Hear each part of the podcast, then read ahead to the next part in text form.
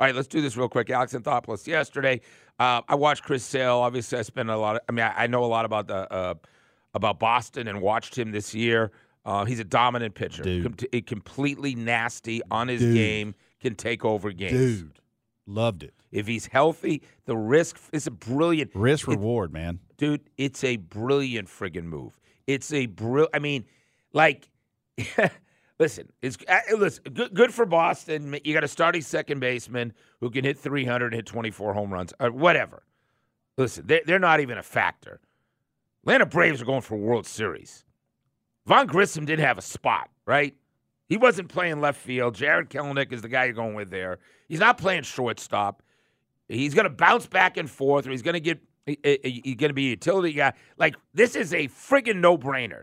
Chris Sale could be the most dominant pitcher in baseball come the postseason. That's how good his stuff is if he stays on a healthy track. Yesterday, Alex Anthopoulos talking with Dukes and Bell about it. He's had a lot of injury stuff in in the past, no doubt about it. The big one was the Tommy John he had a while ago, and since then, he's had a lot of freak injuries. Now, at some point, I understand you could say, well, they keeps happening and so on. Maybe he's an injury-prone guy. Prior to the Tommy John, this guy was a pretty durable guy that was able to post day in and day out. But he had some freak things, a bike accident, comebacker, hit his, his pinky came out. He has not had a bunch of arm-related problems. It's good. To, uh, it's important to understand this is not shoulder fatigue. This is a comebacker that snapped his finger back. This is a bicycle accident, right? Yep. I mean, this is not a guy that is – if you watched him throwing in the high nineties with nasty last season when he was right, thirteen strikeouts, one walk, six and two-thirds, dude can be nasty, right? Dude, it's such a it's such a double-A move.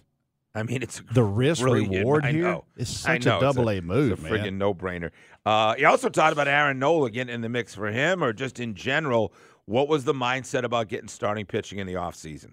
Look, there was a lot of rumors, and the only one I've acknowledged is the Aaron Nola one. But mm. look, just to to, to clarify that, um, we absolutely checked in on Aaron Nola, but you know, there was a lot of transparency on that side. That look, his first choice and his priority, if the deal made sense, was to go back to Philadelphia.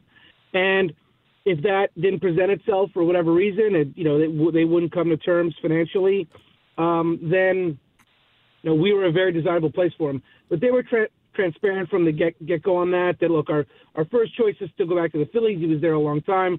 They're a great organization. He's had a lot of success there. Totally fine, made sense for us. So we understood that. That played out. They ultimately signed him. All right, and that's that was fine. The we, end got, we got enough about Aaron Nola. It, it's just good to know the transparency of Alex Anthopoulos. I like that. Of, you know, like, when, why do we have to hide? We didn't get him. We were yep. interested in yep. him. Sure. We don't tell you we were interested in guys and then we weren't. Correct. That was a guy we were. Chris Sale, bring him on. Bring on the big boys. Bring on the Phillies. Damn, bring re- on the I'm Dodgers. The, bring on Arizona. Right? I'm ready for opening day right now. I mean, now. I'll take our lineup up against anybody. He added Chris Sale to the mix. It's just everything you want.